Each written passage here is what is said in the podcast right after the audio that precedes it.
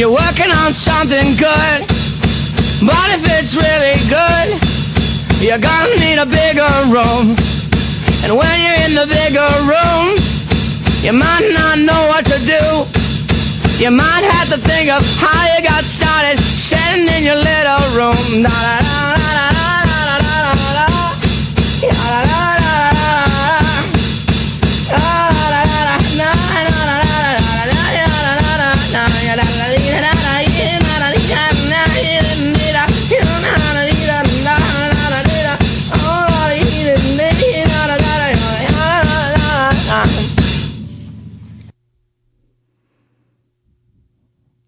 Welcome to White Tiger Radio, coming to you from the White Tiger Lounge. Tonight we've got a theme of songs and stories.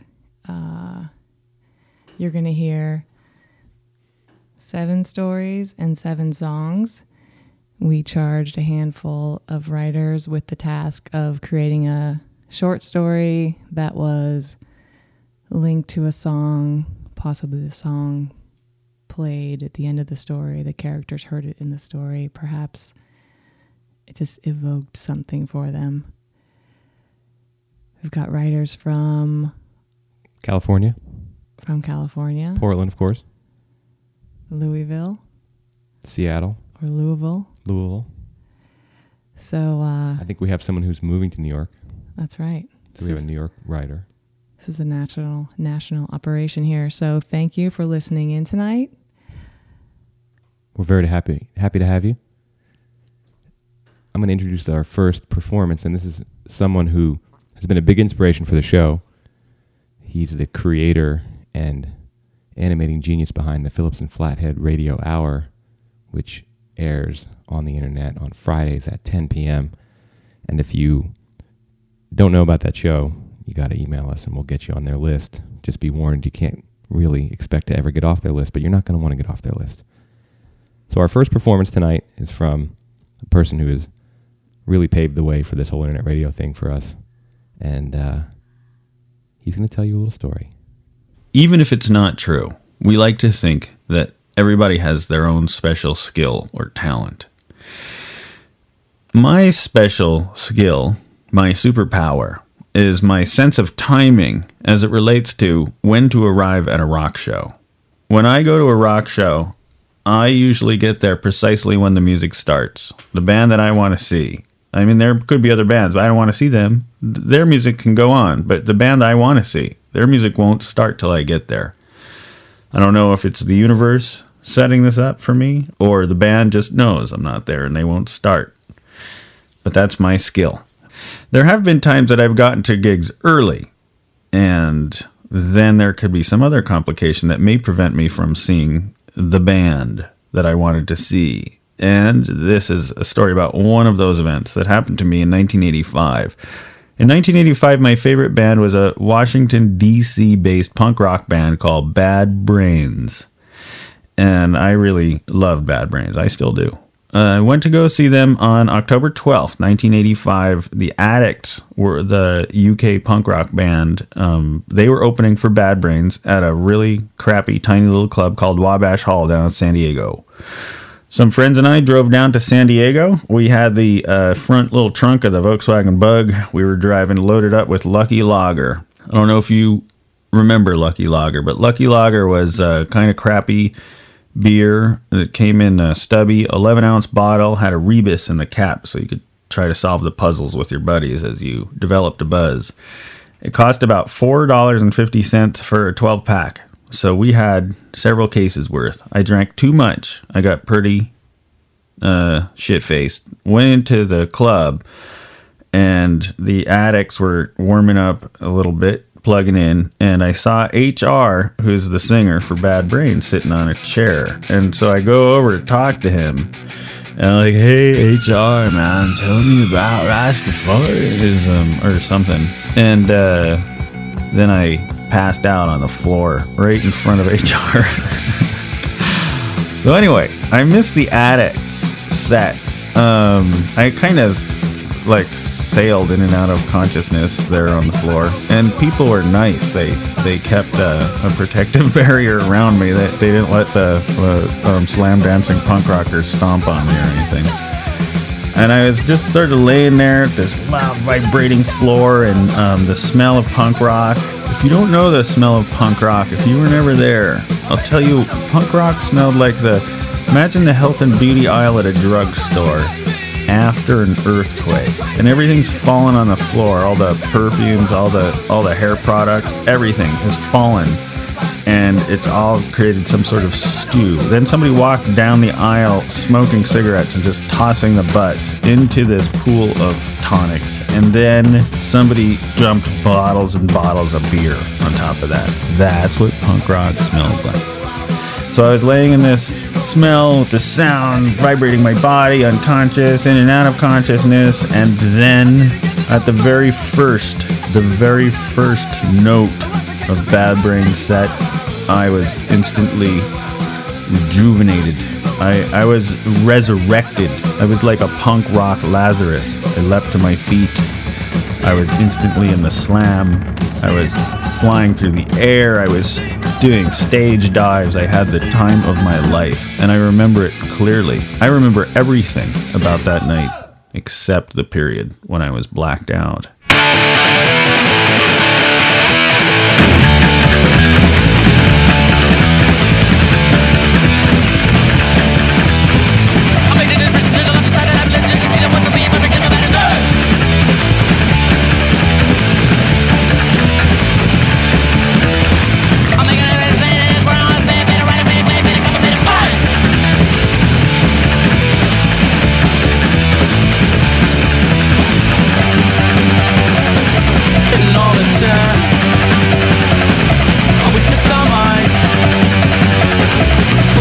We're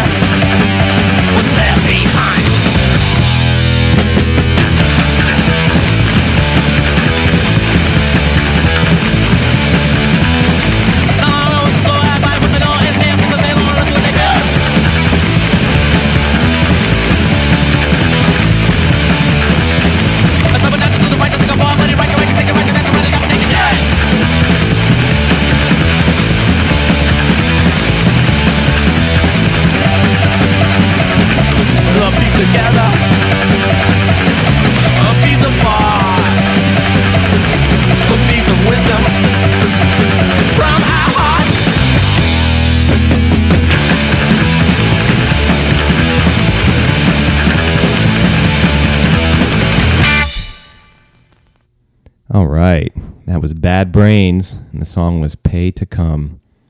That followed a story by Phil Tiso called Bad Brains, Wabash Hall 85. Thanks for that story, Phil. The, uh, the smell of punk rock. You can actually describe a smell with words. You did it. And I guess that the person who's going to do it is the punk rock Lazarus, who could definitely be the guy to describe the smell of punk rock. That was our first story. Phil Tiso. I think it's going pretty well so far. I think so too. Up next, we have a story by Bridget Bagard. Together they drive toward their destination. Actually, it's just two people riding in the same car, and perhaps that car is going nowhere, but that remains to be seen. The passenger looks out the side window, straining to see something that isn't there. Hope, perhaps? Instead, she sees a car alongside them, temporarily, full of people who are smiling and laughing and enjoying the ride. They drive on, and she wonders why she is so miserable, and how she can be with someone yet feel this terribly alone. The passenger is frantically attempting to think of something to say. Anything. Nothing. The silence between them has grown insurmountable. The silence has taken on a life of its own. But it's more than the awkward quiet that is slowly decimating her spirit. It is the void between them now. Her wit has completely abandoned her. Anything she could speak up and say, it all seems too obvious, and trite, and desperate. Her vocalized thoughts would be an insult to the perfect pain silence he has created. And so she slinks further into her seat, retreating into her thoughts. The driver fiddles with the music again, selecting a new album, dispassionately listening, moved by nothing. She marvels at his almost clinical detachment from music. Music has always been everything to her. Its emotion, its energy, it's been a constant companion in her life almost since before she can remember. Yet he manages to strip the joy out of music with his immaculate, alphabetized walls of CDs. He never truly listens to music. He merely screens it to determine if a CD is good enough to make it into, as he puts it, the collection. And so it is in all aspects of his life. Things mostly disappoint him. He listens to music without even hearing it. He tells her to speak up more in group conversations. Then he completely talks over her when she does. He tells her he doesn't want to find a 1950s housewife, leaving her to exist in a weird, undomestic captivity lest she actually cook something by mistake and cause him to envision her in an apron. That damn revolting 1950s apron. He even has rules about reading the Sunday paper together, and he does so in such a regimented fashion that no one else can partake in his Sunday tradition. Her coffee grows cold, just waiting for it to be offered a section to read. Now she again looks out the window, but is filled with defiant resolve. She is looking for her escape route. If she hops out of the car now, there is no one nearby who can pick her up. She's so far from home, so far from her old self. If she calls her friends to help her, to rescue her, would they even recognize her? Looking over at the driver, she wonders how she even got here, in this car, with this person. The driver doesn't take his eyes off the road, but he knows she is looking at him. He changes the music again. She looks away and slips on her headphones, and with this song, she is done.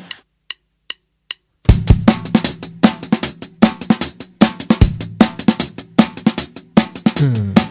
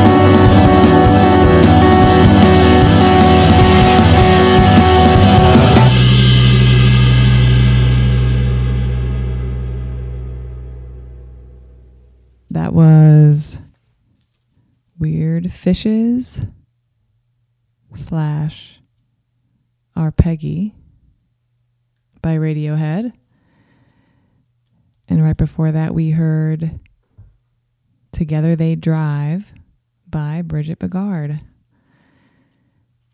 Up next, we've got Jack Miller. Let's just say that the grocery store has always been a challenge for me.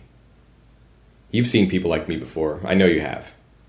Perhaps you've even thought to yourself, that poor son of a bitch looks like he's having a bad time of it. Or maybe, less charitably, what the fuck is wrong with that guy? I know. Believe me, I know. If you think it's difficult being around that guy in the grocery store, try in a little empathy for a second and imagine how difficult it is to be that guy. Let me be systematic. There are two main sources of my anguish. First is the nature of grocery stores themselves. I understand that they're business enterprises charged with making money, that it's a tough sector, and that certain tried and true merchandising gimmicks can make the difference between profit and failure. I know and even appreciate the reasons why grocery store managers do things like rotate the fruits and vegetables to different locations in the produce section, so that even long-time regular customers like me have to hunt like fools for a head of lettuce, or ask for help finding a goddamned avocado, so that maybe, in my attempt to collect up the salad making supplies that I buy all the time, and should be able to locate with muscle memory alone while thinking of other more important things, in my frantic and ever redirected search for these simple items, I just might see and buy something I wasn't planning on buying. Wow, kumquats. Kumquats might be good on a salad. Jicama too. Hell, I'll give it a try. I get it. I went to college. These things are not a mystery to me like they are to some of the dumb fucks whom I've heard say things like, why do they have to move everything around all the time? And not with a metaphysical level of frustration like I'd say it with, but with genuine wonder and ignorance. Why do they have to move everything around all the time? Because they think we're suggestible enough to buy a bunch of crap we didn't intend to buy while we're distracted and lost trying to locate the usual things we're here to pick up. And for the most part, they're right. We do end up buying a bunch of crap, and they get to stay in business and maybe make a 1 or 2% profit margin. I understand these things, yet knowing and being armed against this kind of manipulation does not, I repeat, does not make it any easier for me to put up with the grocery store. And in this, I think I have the morally correct position. Second, there's the people. There's no form of self absorbed, instinctual, or outright dickish behavior that doesn't surface in the grocery store. That's correct, ma'am. Your diagonally parked cart is in fact blocking everybody from getting past while you laboriously compare the nutritional information between creamy and chunky peanut butter. Yes, sir, you do have what is clearly several dozen items in the express lane, and now you're going back for one more item that's all the way across the store. And yes, that's not only infuriating to those of us behind you, it's fucking rude in the extreme. Indeed, teenage fuckwit, it is fun to get stoned and go to the grocery store when it's really crowded and drop small, expensive items into people's carts. And it would also be fun to grab the back of your neck and smash your face into a row of pickle jars. But you wouldn't want me to do that now, would you? It's because of the people that I shop exclusively at a 24 hour grocery store, and then, whenever possible, only in the small hours of the morning. There are few, if any, customers at this time, and after midnight, they let the stock guys choose the music. And they tend towards the heavier side of the rock spectrum for the most part, and that eases my mind a little bit. However, this merely removes the terrible people and the tepid, mind scarring grocery store muzak from the equation. There's still the store itself to contend with, and this is where my struggle takes on Ahabian dimensions. I battle myself. I nourish my deepest psychic wounds. I rage at the impotence that prevents me from defeating the beast that torments me. I simply give up self control and blurt out whatever comes to my mind when, say, all I need is a gallon of milk and I have to hike the length and breadth of the store to get it. Jesus Christ! Why does the goddamn milk have to be in the back corner of the goddamn store? I promise you, I'm not going to buy more shit just because I have to schlep past every goddamn item in the store to get to the goddamn milk, which is all I need right now, thank you very much. A new flavor of Doritos in the end cap, huh? A sale on Pepperidge Farm cookies. Bargains on discounted wine. Holy shit, you're right, store. Why didn't I think of these things myself? Because I do not need them, that's why. I might need a bottle of water to cross this desert of pointless consumerism, but I absolutely do not need two for one toothpaste. One night, the assistant manager on duty strolled up to me during one of my rants. Excuse me, sir, can I help you with something? Of course, I'd been expecting something like this for a long time. What I wasn't expecting was the simple, inquisitive tone, or the fact that when I swung around to yell, No, there's no help for any of this, no help whatsoever, as I'd always imagined I would, I came face to face with one of the most beautiful women I've ever personally seen at close range. Even in that horrible white lower management shirt, navy blue polyester pants, and sensible shoes, even in the fluorescent lighting, she was radiant, stunning, intimidating. Allison, her name tag read, an awful name that did nothing to detract from her cosmic splendor. I wanted so badly to play it cool, to say exactly the perfect thing, the calm, ironic, suavely existential thing. Is there any help for any of us, really, with death always looming and nothing but other confused, fearful creatures to comfort us during our stay on this horrible, marvelous planet? But that's very difficult to pull off when you're breathing like a winded racehorse, nostrils flaring in and out, and your lips dry, and your hands clenched in tight fists. I tried to ratchet everything back a bit, but the effort only seemed to make me more winded. I'm just wondering why you don't shop somewhere else if you have such a problem with our store. I licked my lips and tried to reply to her earnest, almost kind sounding words. But in my wonder and ignorance, all that came out was a kind of clicking sound. At that precise moment, Led Zeppelin came blasting through the PA.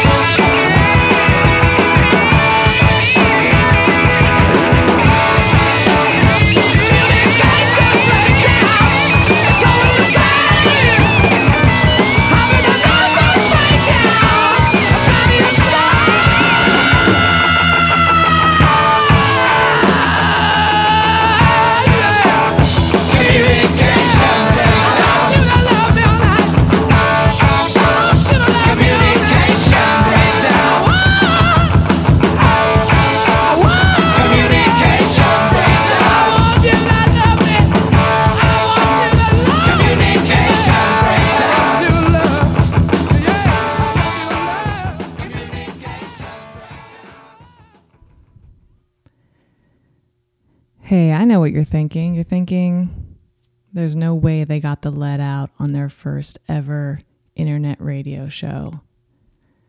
But I say, way, we did. That was Communication Breakdown by Led Zeppelin.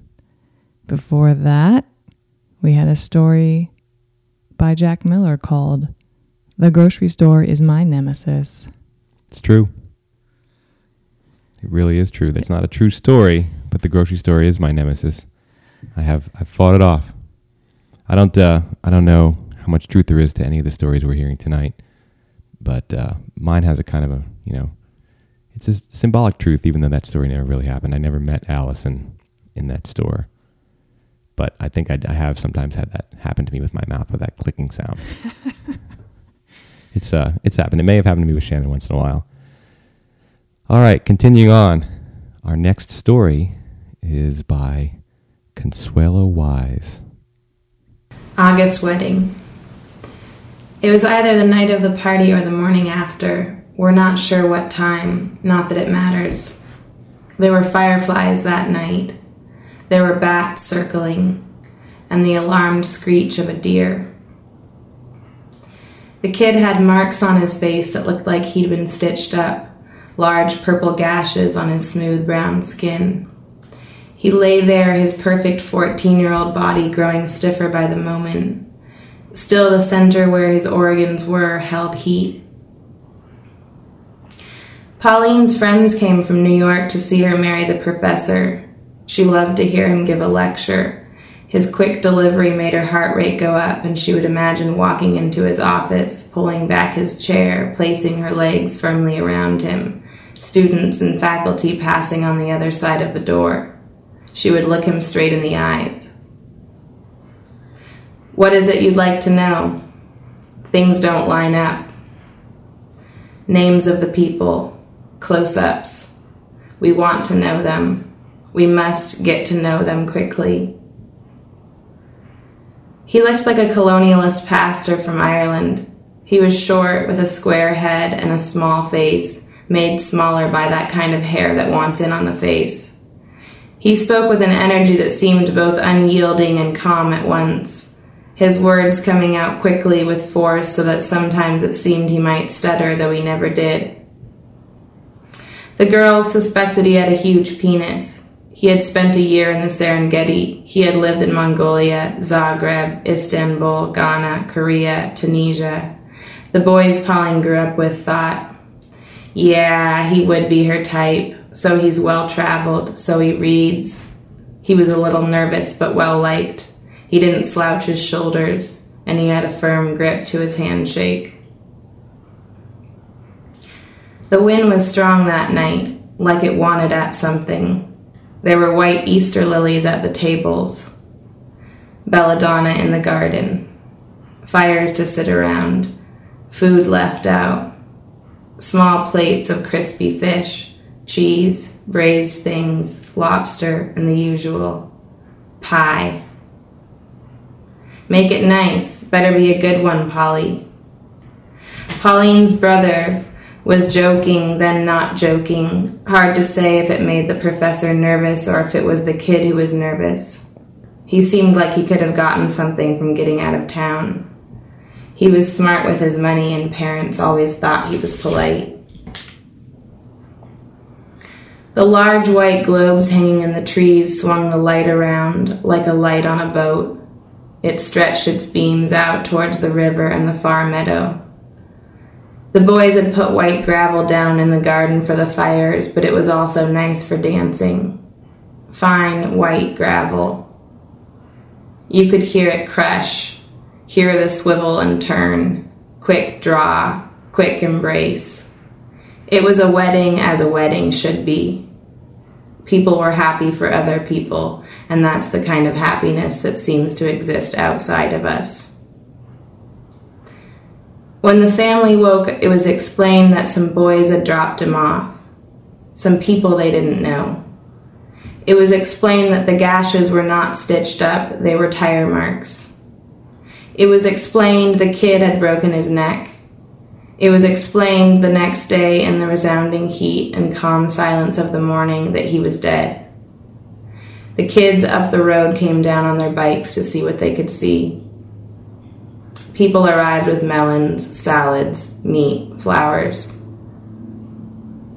Some kids built a house by the pond on the far side of the garden. Sitting in the tall grass, they picked the long dried blades, gathering bundles upon bundles, winding more grass around each bundle, binding them tightly. They found old boards, stacked the bundles, made walls. The house was a lean to against the south facing side of the hill. Tucked in, it was quite hidden from the road and the driveway up to the house. The entryway was framed by one skinny tree and a two by four. There was even a roof. The house fit the three siblings and the two kids from up the road. The kids were quite proud of it, and so they brought the adults there to show them the work. At some point, there was swimming to be done. This comes back easily. It's the details of the night that have grown faint. That white gravel, the moon, the locust imprint on the sky, the wind climbed the canyons and hit the hillsides with a wild, deliberate hunger. People danced.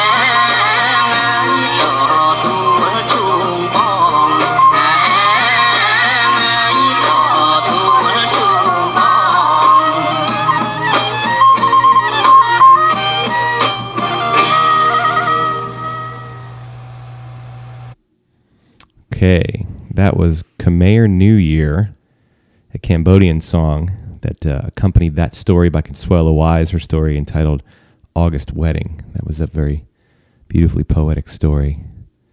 Carried me away. If you're looking to get that song, because you're really not sure where it's from, you're going to have to get on the internet and get on the YouTube and type in Khmer New Year. That's spelled K H M E R, New Year. There's actually the entire video is full of all kinds of stuff, and you'll get to watch some people doing that instead of just listening to them. So that's there's a little tip where to find that. You're not going to find that in your local record store. We're just over halfway. It's 9:36 here on the West Coast, Portland. You're listening to White Tiger Radio, episode number one, a story and a song. Our next performer is your very own Shannon Emerson. I prefer not to have a best friend. Well, mostly I prefer not to call someone my best friend. Too much of a commitment, maybe. Claustrophobic, even. But since it was so long ago, I feel I can say that Cheryl was my best friend. Probably from when we were seven years old to 11. Cheryl and I didn't go to the same school, but our parents were friends and our families attended the same church. Cheryl's family were definitely church people. They held freshly washed hands at the dinner table and prayed before each meal. They ate side salads out of worn wooden bowls, used washcloths instead of applying the soap directly to their bodies, and had a general kindness and goodness about them. My family, on the other hand, were not church people. While we did go to church every Sunday, we went out of a sense of tradition and for the community it provided. Or so that's what I was told years later, after we all stopped going to church. My family never once prayed before a meal, not even on a holiday. No one in my family ever even mentioned the word God, unless one of us was practicing a Bible reading that we'd volunteered to recite at the next church service. The truth is, I don't think the idea of God ever made much sense to any of us. I remember my brother once asking if hell was real. My dad said, disparagingly and with a slight sneer, There's no such thing as hell. This pleased us, much more so than the answer we got to our question about how babies get out. That was one bet nobody won. So, yes, Cheryl was my best friend. In the summer, we'd spend days and days together, cycling through each of our family's rituals and daily behaviors several times. Cheryl's house was a 50s ranch with the perfect kid basement. We could do anything down there play foursquare, roller skate, make Barbie and Ken have sex in their dream house, watch the Dukes of Hazzard, and listen to music. We made her beagle Spot crazy by tickling him until he was disoriented, and then racing him through the basement so we could jump up on the dryer just as he was about to bite our ankles. The truth is, Spot was already crazy, which is why he loved this game. It felt daring and thrilling to us, much more exciting than the soap operas we created in the dream house. Cheryl was much more dramatic than I was. She was more dramatic than almost anyone I knew. She'd always complain and cry when her mom brushed her hair. She'd talk back to her mom even though this wasn't allowed. Don't you sass back, her mom would say. In some ways, I wonder how we were friends because we had such a different approach to navigating life. One of the things we definitely had in common was a love of music records at my house, cassette tapes at hers. Somehow I'd managed to get the okay to move the family record player from the living room into my bedroom. Cheryl and I would sit and sip straight lemon juice out of wine glasses while we listened to albums. This made us feel fancy and adult. We'd listen to whatever records my parents had Olivia Newton John, Johnny Cash, the Bee Gees, Merle Haggard, Anne Murray, Barbra Streisand. Cheryl had one of those new portable tape players which meant we could have music with us wherever we went. We'd take Pat Benatar and Sheila E. with us as we climbed the sour cherry tree in her backyard, or while riding bikes down the road to the Dairette. We'd dance like crazy to Prince on the braided oval rug in her basement. Sometimes we used our allowances to buy music at the mall, or we'd ask for specific albums for birthdays or Christmas. Most of the time, though, we'd borrow records from the local library. We'd choose a stack of records, based mostly on what the covers looked like, and record the ones we liked onto blank cassette tapes. Cheryl's family frequented the YMCA pool in town. One day I went with them, And after suffering through Cheryl getting her wet hair combed out, her mom took us to the library. Our library kept their record albums on the mezzanine level. It would be years later, at Rockefeller Center, in New York City, before I encountered another mezzanine level. At our library, this level was used almost entirely for reference books, except for one small section that had albums. Cheryl and I went up the staircase and started quietly flipping through the records. Each one was encased in a thick plastic sleeve that had a pocket for the stamped card. I can't remember if the albums were in alphabetical order or organized by genre. It didn't really matter to us since we made our choices based mostly on the cover. As we were flipping through the stack, we came to an album with a woman on the front who had hair we could only dream of having. It was like she'd feathered it in a zero gravity environment. No pick we'd ever seen at the drugstore was capable of creating that kind of lift. We'd never heard of Bonnie Tyler before, but her hair told us that she definitely had a message we needed to hear. We headed to my house after the library so Cheryl's mom and my mom could can tomatoes. Or maybe they just gossip over a pot of Maxwell House. Either way, this meant we could listen to our new record and make one copy for each of us. Looking back, the process for recording an album onto a tape was complicated and fraught with X factors. To us at the time, it felt like we were getting away with something. A typical recording session required plugging in my boombox, inserting a blank tape on the side that could record, and putting the box directly in front of the stereo speakers. We then placed the record under the magnetic arm so it hovered stiffly above the turntable. The last and most difficult step was to reduce background noise. We go around to everyone in the house and tell them we were about to begin recording and ask them to be extra quiet for a half an hour. I don't think we ever got a recording without a few errant sounds, but it was okay because those sounds melded with the music and made each recording unique. Once we were confident that everything was in place to get the best possible recording, we'd return to my room, closing the door tightly to create an additional barrier to outside sounds. We'd always push record first, then drop the record. As it started to play, we'd carefully and quietly position ourselves on the bed and listen.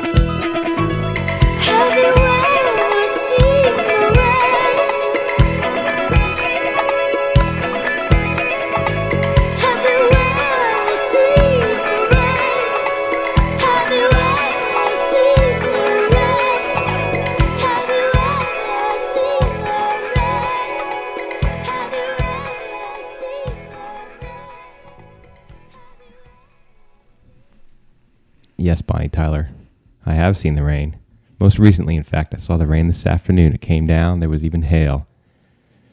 That is a John Fogerty song being covered by Don- Bonnie Tyler. Have you ever seen the rain?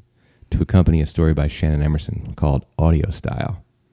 And that sound of the dropping needle that you heard there, that was not a recorded effect. That was actually the phonograph here in the White Tiger Lounge playing the Bonnie Tyler album. I'm holding the album cover right here in my hand, not the one that Shannon got at the library, but one that arrived here thanks to the internet not too long ago, and it really is a truly astounding image. The Bonnie Tyler's looking right at me, and it's one of those things where no matter where you hold it, no matter where you go, the eyes are looking right at you. This is an astounding little record here. Faster Than the Speed of Night came out in 1993. Uh, it starts with the cover song, track one, side one. Have you ever seen the rain? But of course, the big hit on that album was Total Eclipse of the Heart. Bonnie Tyler. She took us from the 70s right into the 80s.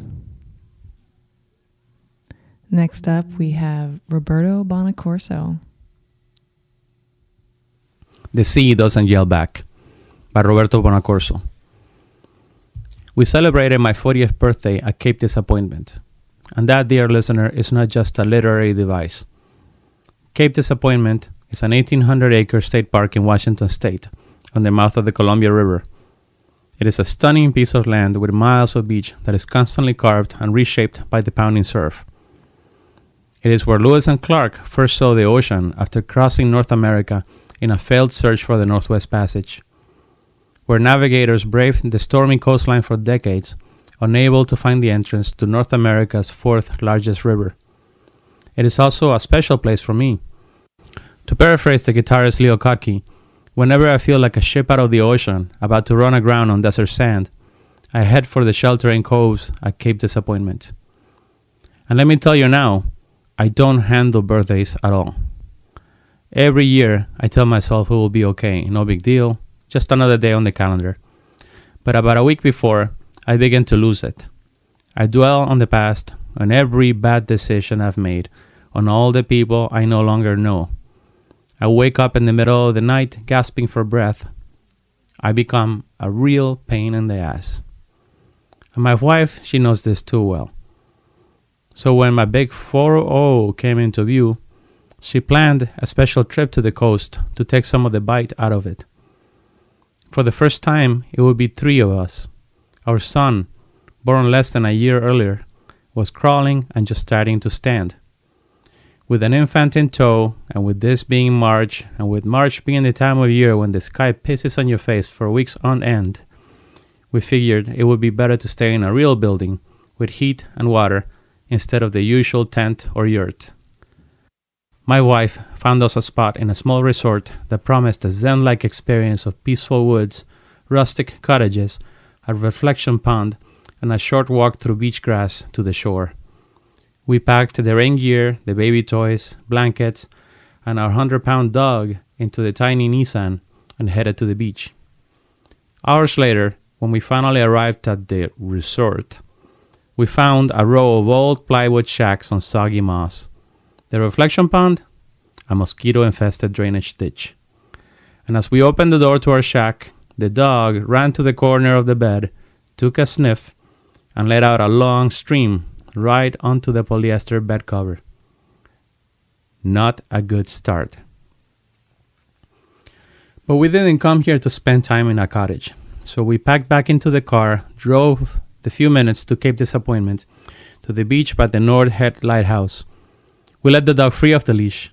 We put the kid in a sling, and we got ready to breathe the first fresh air that hits the United States from across the sea. One minute after our feet touched black sand, The sky cut loose with heavy bullet drops. The wind whipped sand all around us. The kid began screaming his head off, and we had no choice but to run back to the car, some of us with tails between our legs. After a mediocre seafood meal at Long Beach, we headed back to the shack, and things were not getting better.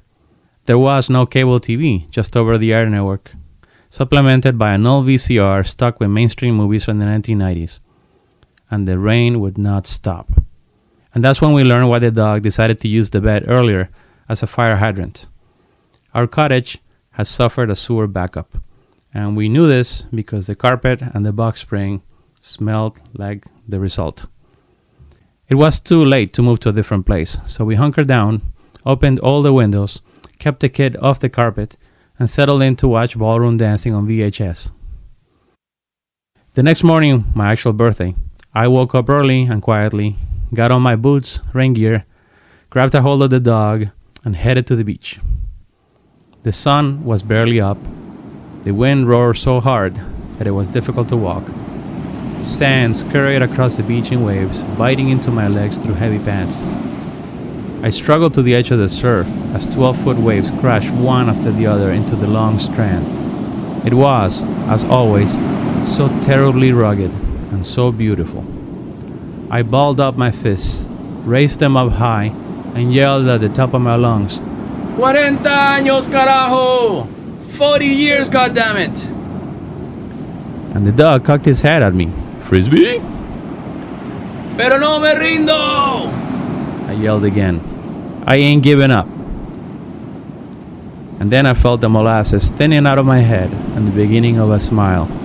I soon found the sweet spot into the wind where I could throw the frisbee for some epic dog catches. Walking back to the cottage, the dog and I caught sight of a deer actually munching on some of that famous beach grass on the beach trail. And by the time the kid and the wife got up, the gray had parted, the wind had calmed down. We spent the rest of the day in the strip, tossing the frisbee, chasing seabirds, watching the waves of sand streaking like snakes across the beach, getting humbled again and again by the relentless Pacific. Cape Disappointment, like every song by Leo Kottke, always delivers.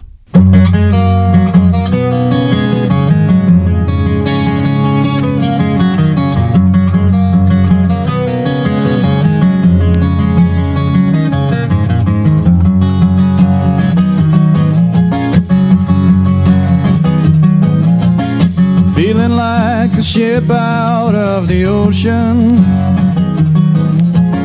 About to go aground on desert sand. Feeling like an eagle losing motion. Tired of flying, ain't nowhere to land. Every day's all the same. Same change. Going from the cradle to the grave.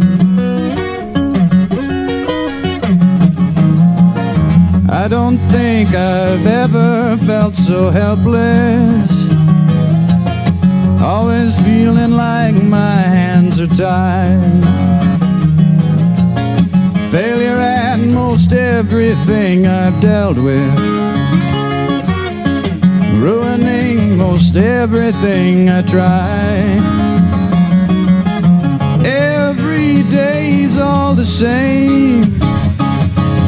Same old ways never change. Going from the cradle to the grave.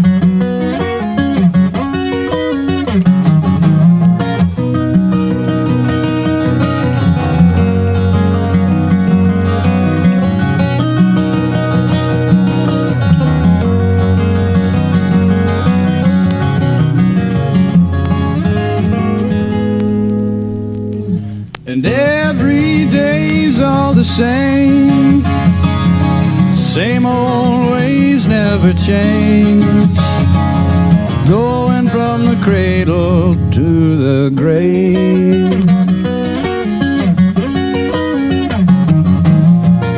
Running for my life at every moment, never having time to catch my breath. Sometimes I wish this crazy race were over. Thought of living scares me half to death. And every day's all the same. Same old ways never change. Going from the cradle to the grave.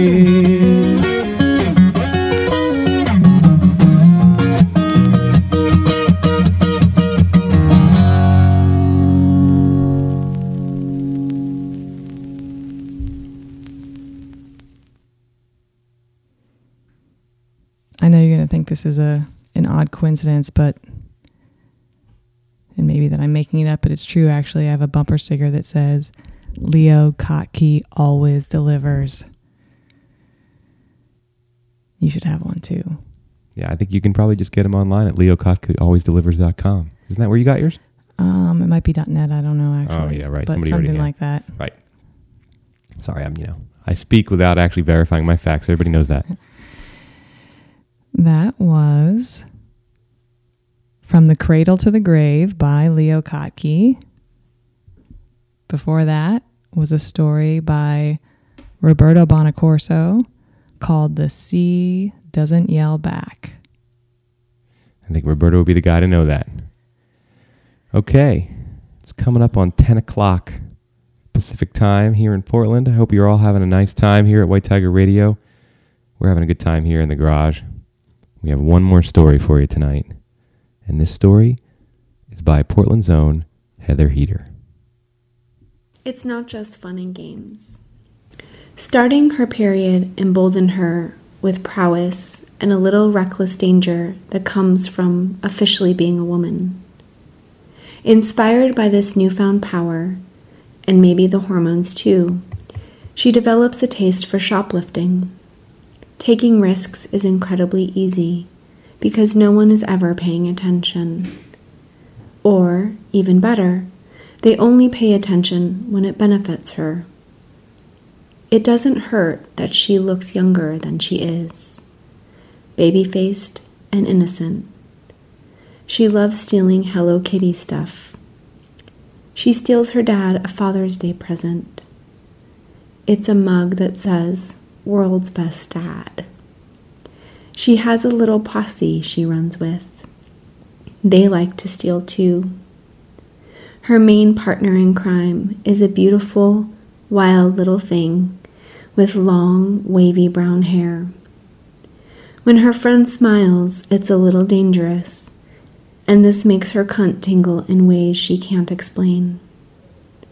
This quality in her friend is both extremely attractive and deeply troubling. When they are stealing together, there is a heightened sense of risk, and their experiences feel different somehow, but she can never place it. One day, as they are exiting the mall after a particularly good haul, the security guard stops her friend. She herself is never questioned, and she does not expect to be. She is used to being invisible when it matters, like in circumstances such as this, when she is presumed to be upstanding and blameless, even though she is holding hundreds of dollars of stolen goods in her bag. Her friend runs out the door before trouble starts. The security guard tells her to have a nice day and gives her the nod that implies she should run along and play and that she needs to be careful with who she runs around with because someone might get the wrong impression. Later, in the hot tub, her friend is laughing while retelling their story. She is wearing the new bathing suit she stole. It cost $80. It is 1989. She starts having sex. Not long after, she finds she needs an abortion. She is 17. Her boyfriend doesn't want her parents to know, so she applies for public assistance to pay for the procedure. She goes alone. The building is crowded and hot. It is sterile and drab. The line to get to the counter is extremely long. She takes a number and waits many hours to be seen. She describes her situation to the woman behind the desk. It is the first time in her life people behind a counter have looked down on her and treated her badly. It feels awful. She is just another pregnant teenager. She feels humiliated and then indignant, even though she is asking for a handout she does not need. The projection of indifference and implied shame is so shocking, such a contrast to her entire lived experience of being treated well wherever she goes, that it does not occur to her that some people get treated like this all the time. She is driving her parents' white Cadillac sedan DeVille north of the city while she is smoking pot out of a large purple bong. She gets pulled over for speeding. Smoke is pouring out as she rolls down the windows to give the officer her license and registration. The police search her car and belongings. They find a loaded bong and a half ounce of pot. The pound of mushrooms that were at the bottom of the backpack thankfully go undiscovered, but she's confident the cops were not looking very hard anyway. She is deathly afraid of what her parents will think if she gets a ticket. It never enters her mind that she could be arrested, or worse. One of the policemen drives her boyfriend in the squad car. The other nice officer drives the Cadillac. They take the couple to Denny's and suggest they eat something to stave off the munchies before getting back on the road. As she gets back behind the wheel, she might have said, Thank God I'm white. She goes to community college. She does not take it very seriously. She smokes a lot of pot but remains in good standing because her teachers make concessions for her, even though she often slacks off. She gets called on a lot. She sits up front in the classroom. She is very familiar with the system. It does not frighten or intimidate her. She feels so comfortable, it all feels like what she has always known before, where everybody who really mattered looked like her and was in charge. She assumes people like her because she is always treated nicely. She has never had to prove her worth. To be honest, it was never really questioned. Everyone she has ever met assumes she is smart. She assumes they think that because they believe it to be true. She is in her early 20s. She is living at home. Her best friends have come over for dinner. Her male friend's race is ambiguous, but he cannot pass for white. He is over six feet tall, with long, dark brown dreadlocks. Her female friend is a dark skinned Chicana, also with dreadlocks. At the end of their evening, which was fun and loving as always, in which they talked politics, especially dismantling capitalism and their work to legalize industrial hemp in California, her friends wrap up their sleeping daughter in a blanket and put her in the cab of the truck. They notice there are police cars parked down the street. They return inside the house for the rest of their things. When they exit the house again, they find three police cars surrounding their truck. Her dog is upset at these intruders.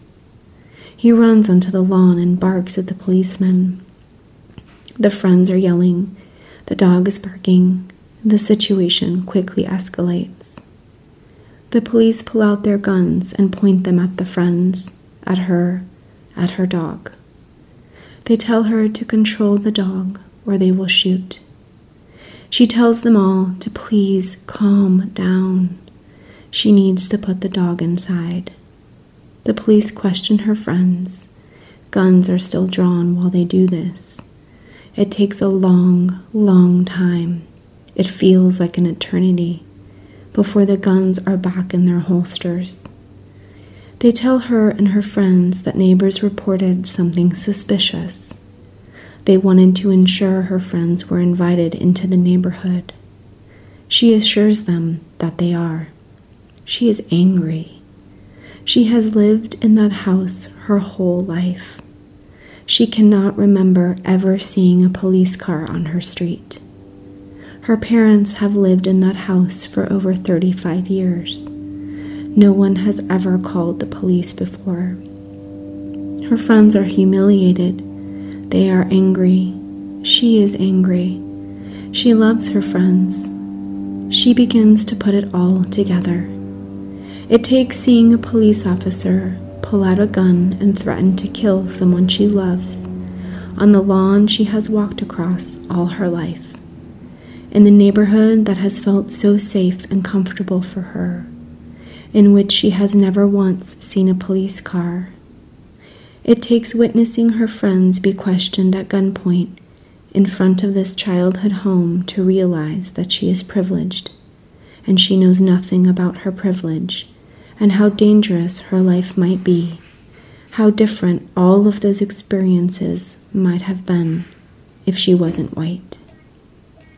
As her friends are pulling away, she hears the song they are playing on the truck stereo. It is a song they have danced to in her kitchen, with wild abandon and caresses that imply they might all one day have sex together. They have played this song many times while cooking elaborate meals, which they eat late at night, while they pass the bong around and drink her parents' expensive wine. It is a song that has been nothing but funky, something to groove to, but tonight it has a whole new meaning. Do you know where I'm coming from? You can't be greedy. You gotta take some and leave